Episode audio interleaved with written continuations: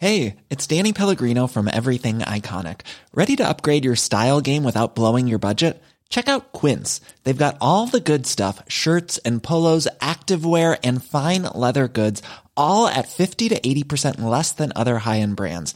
And the best part? They're all about safe, ethical, and responsible manufacturing. Get that luxury vibe without the luxury price tag. Hit up quince.com slash upgrade for free shipping and 365 day returns on your next order. That's quince.com slash upgrade. Tony Media. Het is oorlog in Europa. Gaan we allemaal dood in een kernoorlog? Nee, ik denk het niet. Gaat de oorlog de wereld veranderen? Dat weet ik zeker. In samenwerking met Dagblad Trouw probeer ik met deze podcast grip te krijgen op de oorlog. Hier houd ik je wekelijks op de hoogte van de situatie in Oekraïne en Rusland. Ik wil nog even terugkomen op de uitzending met eh, Jaap Scholt vorige week. Die regelmatig naar Oekraïne rijdt met spullen voor het Oekraïnse leger. Ik gaf ook een website door waar mensen een donatie kunnen doen. En een flink aantal luisteraars heeft dat gedaan. Zoveel dat Jaap een aantal Starlink-systemen heeft kunnen kopen. Je weet wel, zeg maar internet via satellieten. Die straks worden gebruikt door de eerste tankbrigade in Chernihiv.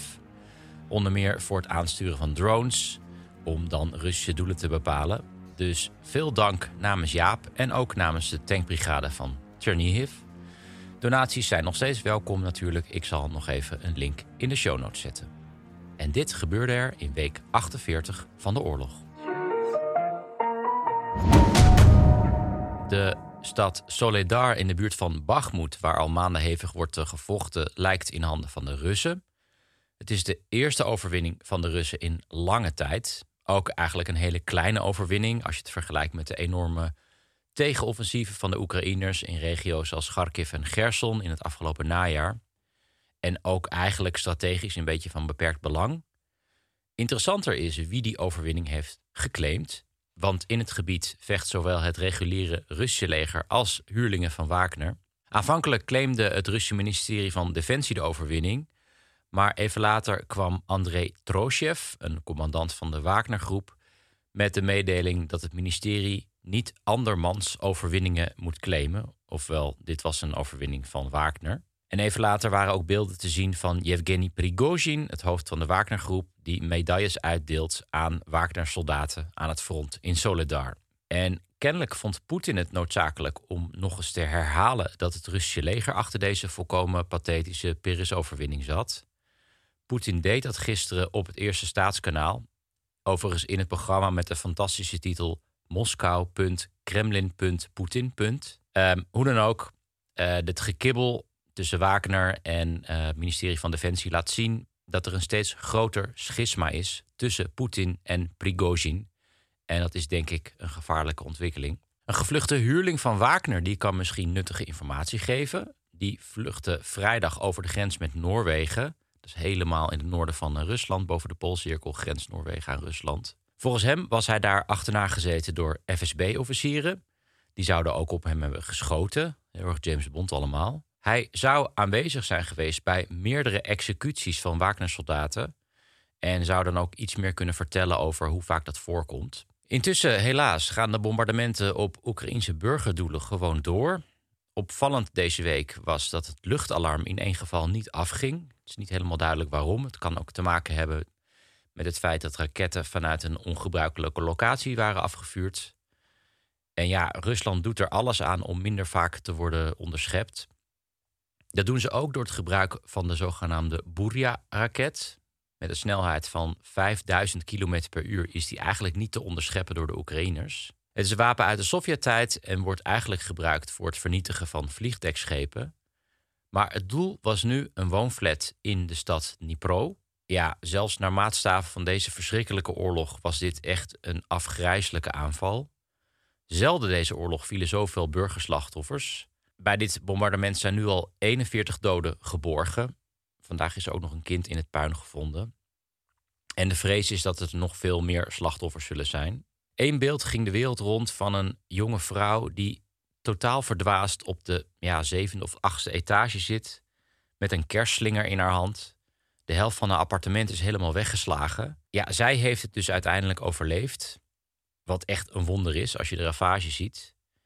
Het gaat om een 23-jarige vrouw. In september verloor ze al haar man uh, aan het front in de oorlog. En haar ouders hebben helaas de bomaanslag niet overleefd. En zoals Jaap Scholte vorige week al zei, de enige manier om nog meer van dit soort drama's te voorkomen is het leveren van nog meer en zwaarder materieel, zodat die oorlog sneller kan worden beëindigd. In Groot-Brittannië lijkt ze dat te snappen. Die zijn nu akkoord met het leveren van Challenger tanks.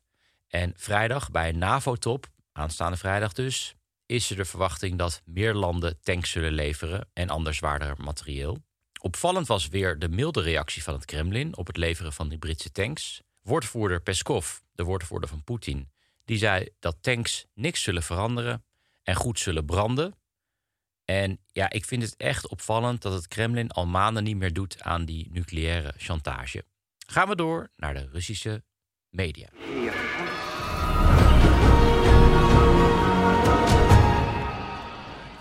Ik krijg steeds meer berichten van gemobiliseerde Russische soldaten die sommige orders niet volgen.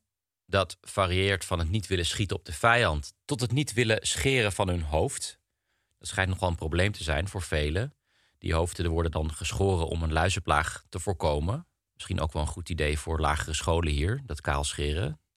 Want sommige ouders die weigeren hun kind te behandelen met luizenshampoo, waardoor luizen maar rond blijven gaan op de scholen. Bijvoorbeeld, mijn dochter heeft binnen één maand twee luizenbehandelingen gehad. Maar goed, ik dwaal af. Sommige van die mannen weigeren dus om geschoren te worden en worden verder dan ook niet gestraft. En ja, dan wordt het lastig om discipline te houden. Persbureau Interfax had een interessant bericht over een sergeant in de regio Belgorod, dus aan de Russische kant. Die zat daar met een eh, groep eh, gemobiliseerden en hij had het lumineuze idee om een handgranaat tevoorschijn te halen bij een ruzie in de slaapzaal dus waar al die gemobiliseerden liggen. Zo van, pas op, kijk waar ik toe in staat ben. Ik denk dat je al kan raden hoe het afliep.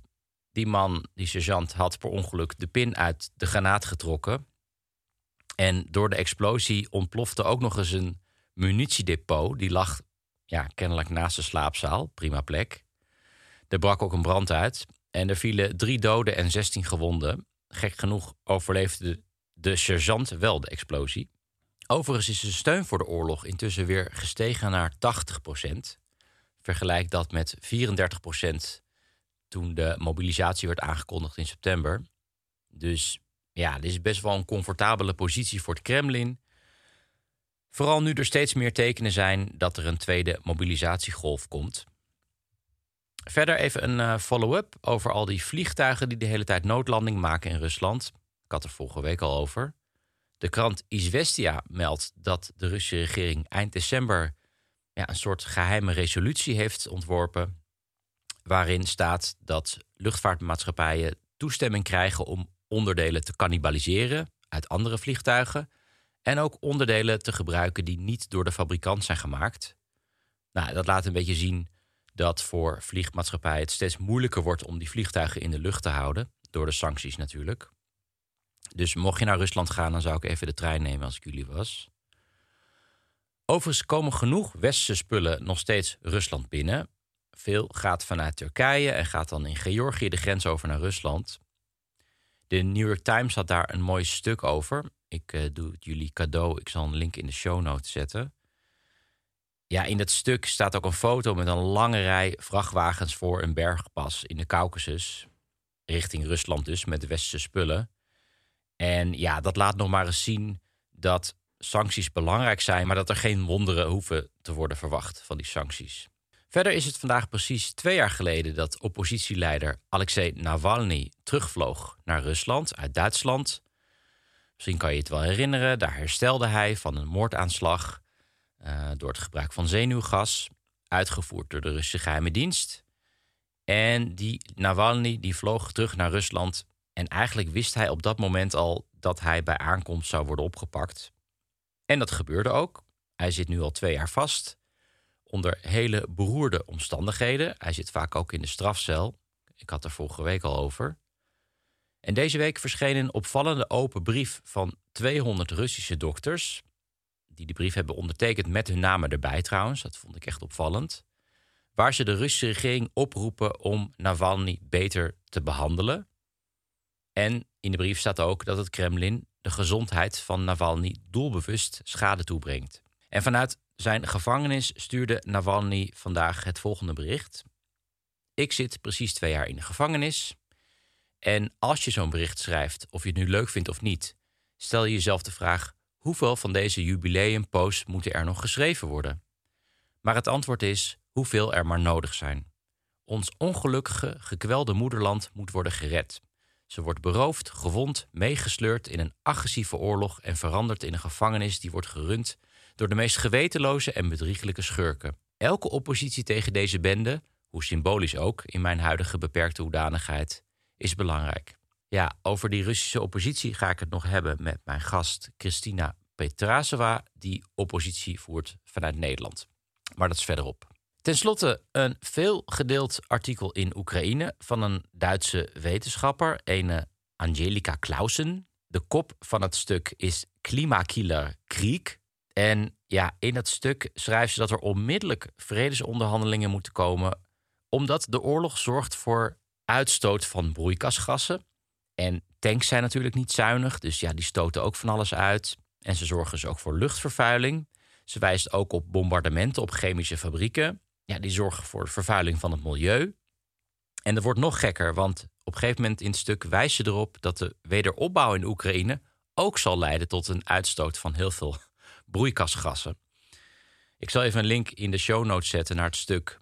Anders denken jullie dat ik het misschien van de Duitse speld heb gehaald of zo. Ja, zelden heb ik iemand gezien met zo'n nauwe tunnelvisie. In ieder geval, dit stuk is echt olie op het vuur bij de Oekraïners. Volgens sommigen is zij een uh, infiltrant eh, van de FSB, de Russische geheime dienst. Sowieso hebben Oekraïners niet hele hoge verwachtingen van de Duitsers, die zich nog steeds eigenlijk een beetje terughoudend opstellen in deze oorlog. Misschien komt daar vrijdag verandering in bij de NAVO-top met een nieuwe Duitse minister van Defensie. Oké, en dan nog dit. Ik behandel hier weer een vraag van een luisteraar. Die gaat over de oorlog. En de vraag is deze week afkomstig van luisteraar Mark Dorst. Mark ontvangt een kledingpakket van de sponsor van deze week. En dat is natuurlijk Bamigo. Bij Bamigo maken ze kleding gemaakt van bamboevezels in plaats van katoen. Dat heeft talloze voordelen voor het milieu en is ook nog eens heel erg zacht. Neem eens een kijkje op hun site bamigo.com. De vraag van Mark luidt: Hoe schat je de kansen in van Oekraïne als er een tweede en eventueel derde mobilisatieronde komt in Rusland? Is het heftige vechten in Bakhmut dan niet een enorm dure verspilling van mensen en materieel, kijkend naar de lente? Nou, goede vraag, Mark. Zoals ik al eerder zei in de podcast, zijn er steeds meer tekenen van een nieuwe mobilisatieronde in Rusland. En dat is natuurlijk een groot probleem voor Oekraïne. Als je nou puur kijkt naar de bevolkingsaantallen. In Rusland wonen er 143 miljoen mensen. En in Oekraïne 43 miljoen. Dus in Rusland wonen bijna vier keer zoveel mensen. Het is een beetje alsof wij als Nederlanders tegen de Duitsers moeten opnemen. En natuurlijk zijn er veel problemen met gemobiliseerden. Ik heb ze al eerder genoemd. Maar de aantallen zijn zo groot dat ze een echt groot probleem vormen voor het Oekraïnse leger. Hoe incompetent en slecht uitgerust ze ook zijn. En daar komen dus nog die huurlingen bij van Wagner, die vaak zijn geronseld uit gevangenissen. En het is echt krankzinnig, maar naar schatting 80% van die gevangenen gaat dood aan het front.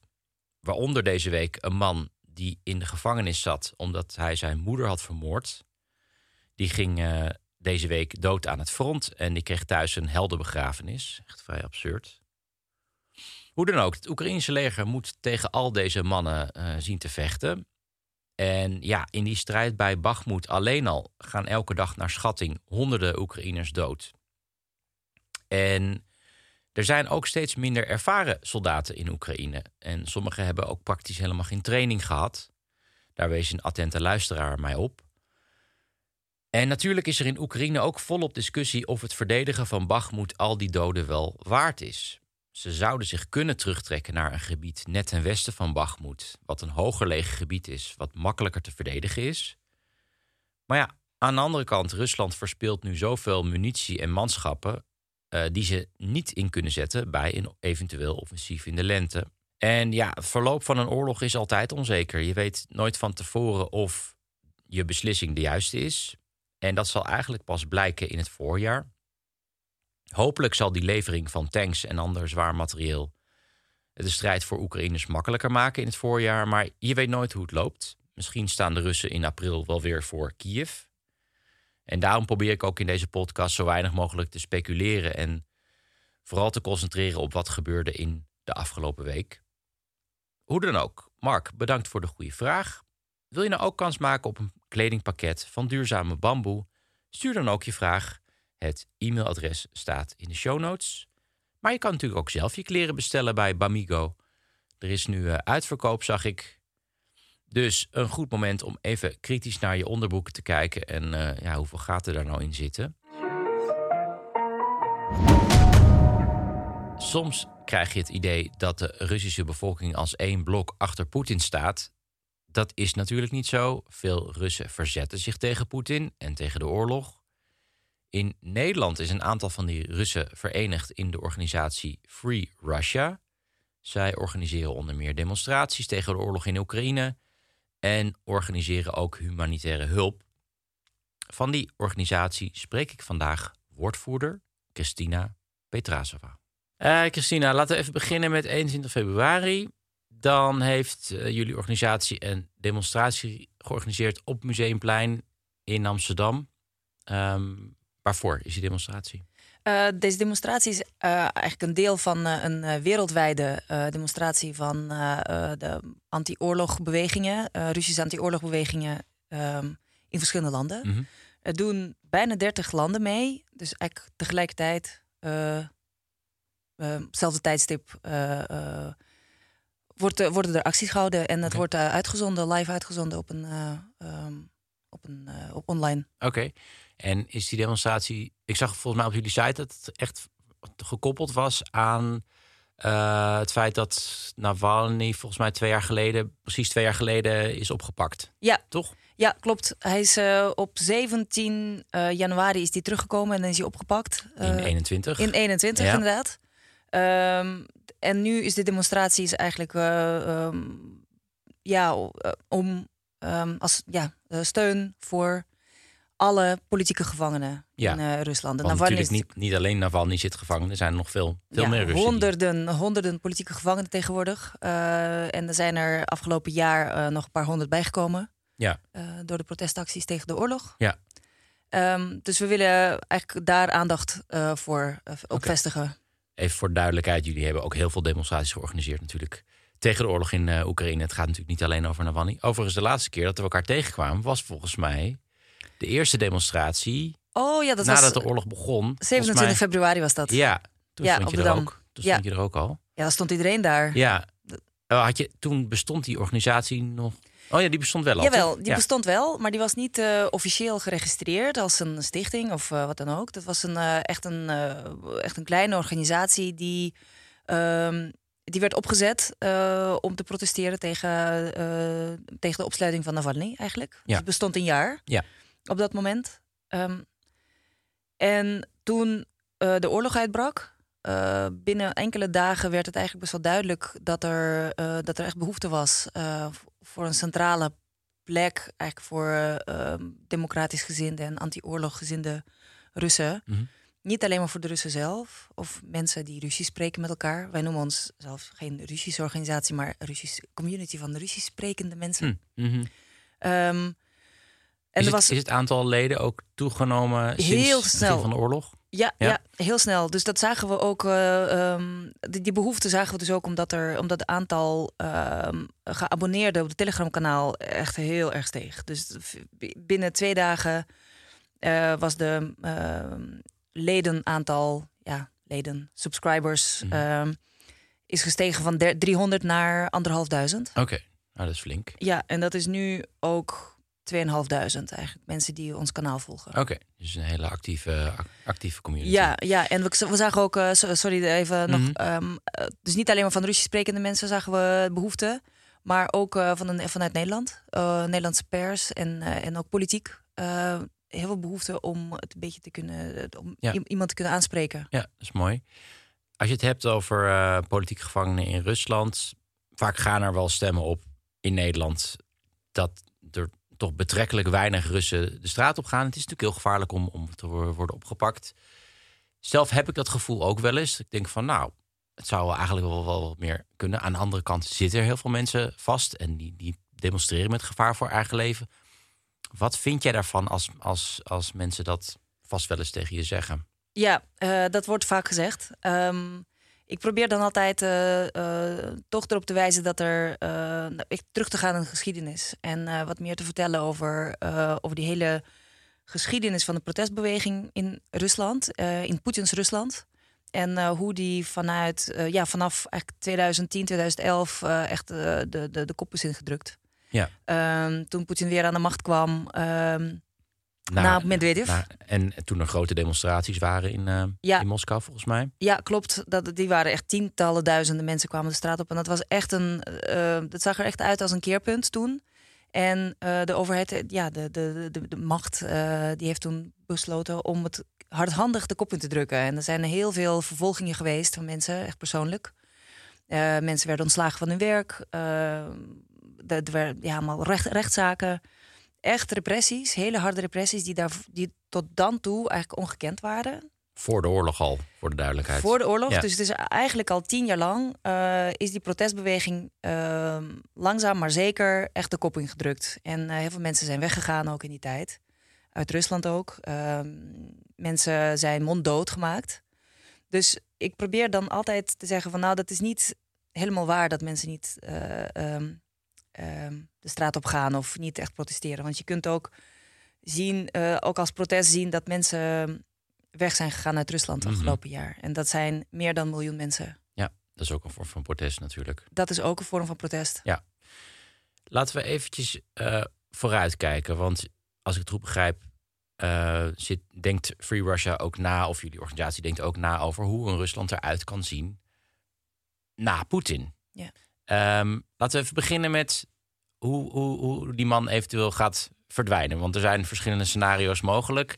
Heb je daar überhaupt een soort van idee over? Denk je dat er misschien een, een, toch een hele grote demonstratiegolf gaat komen? Of misschien iets, iets binnen het Kremlin? Of misschien is die man gewoon wel terminaal ziek, ondanks al ze baden in herten, hertenbloed.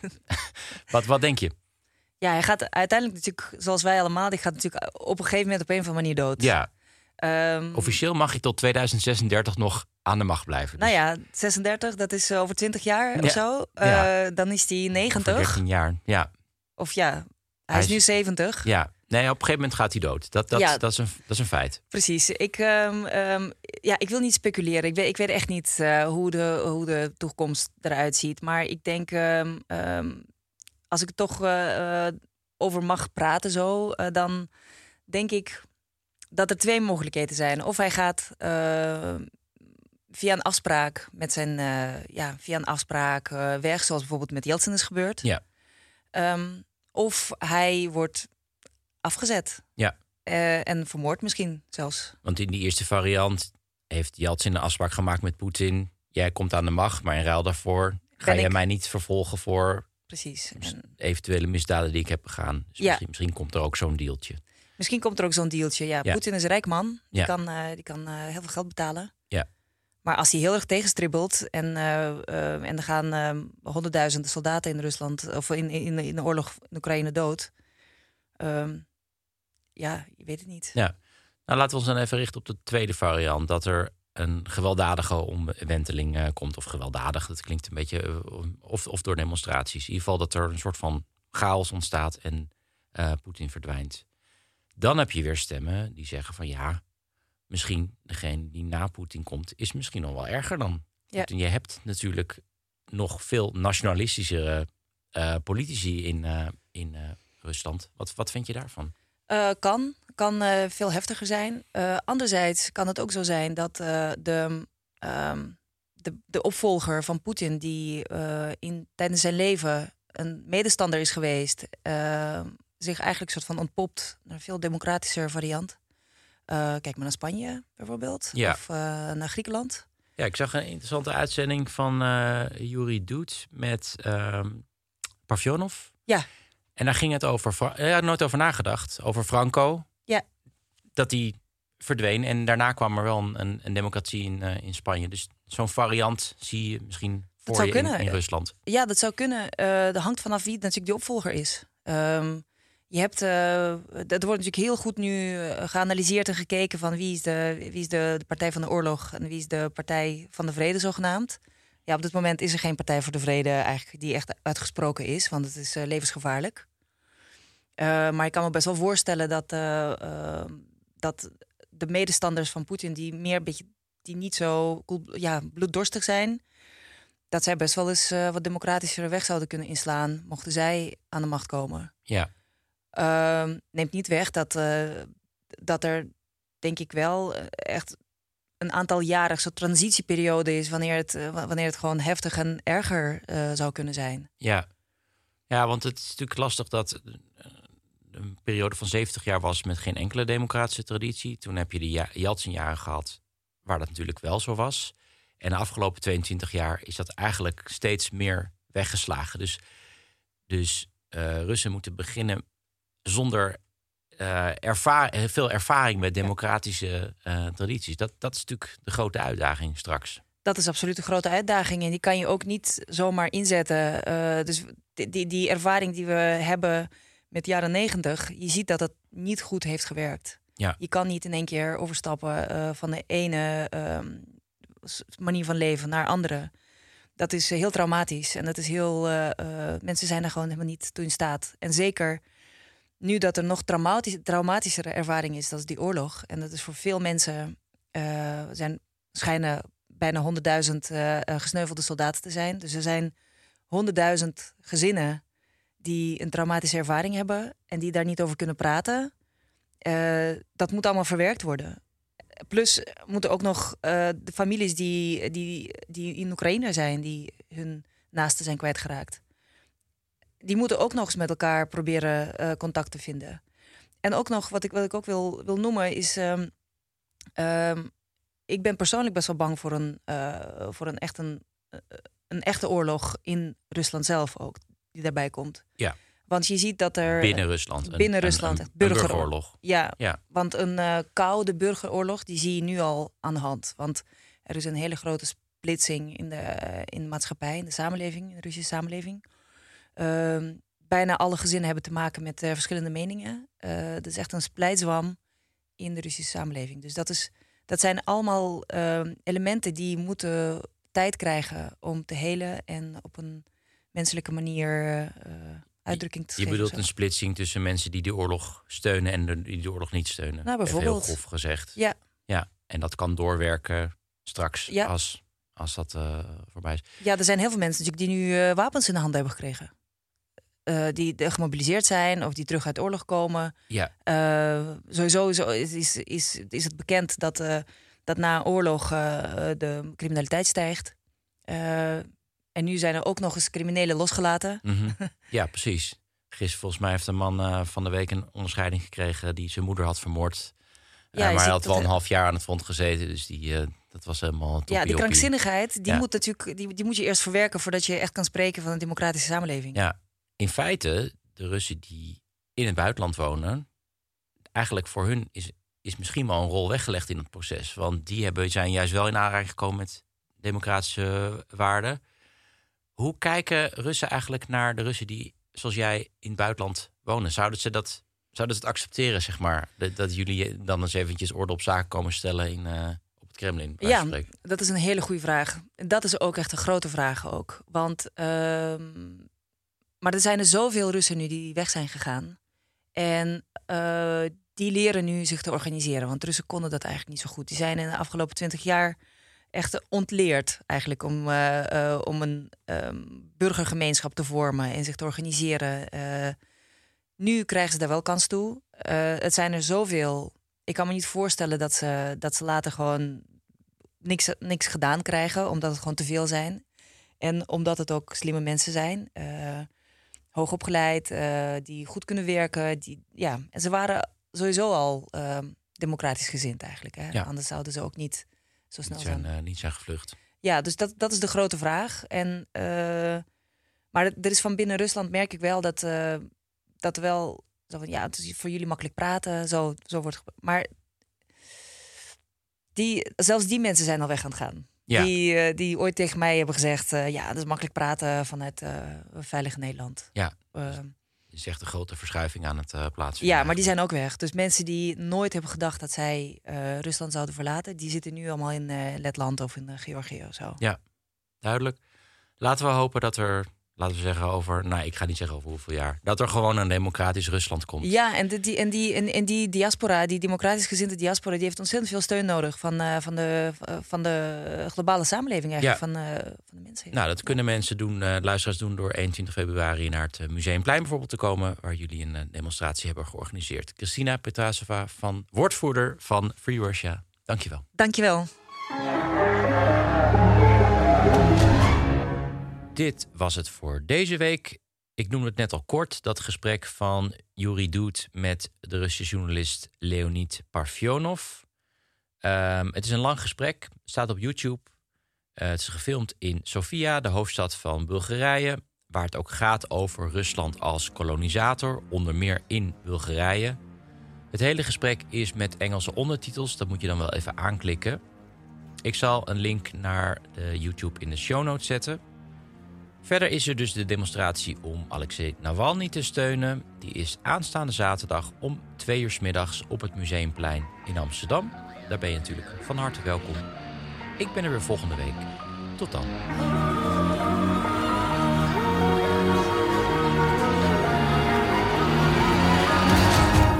Dit was een productie van Tony Media en Dagblad Trouw. Voor meer verdieping ga naar trouw.nl. Ik heb geen idee waar je naar geluisterd hebt, maar misschien een goede tip om nog meer tijd te vermorsen. Luister eens een keer naar de Snopcast, waarin ik, Jort Kelder en mijn goede vriend Ivo van Rechteren Altena alles bespreken wat het leven draaglijk maakt zonder enig praktisch nut. Met uiterst overbodige snobjecten als ja, een machientje om je tandpasta uit te rollen, een ski natuurlijk van Bentley of een Kashmir springtouw. Jazeker, de Snopcast. Omdat je het waard bent.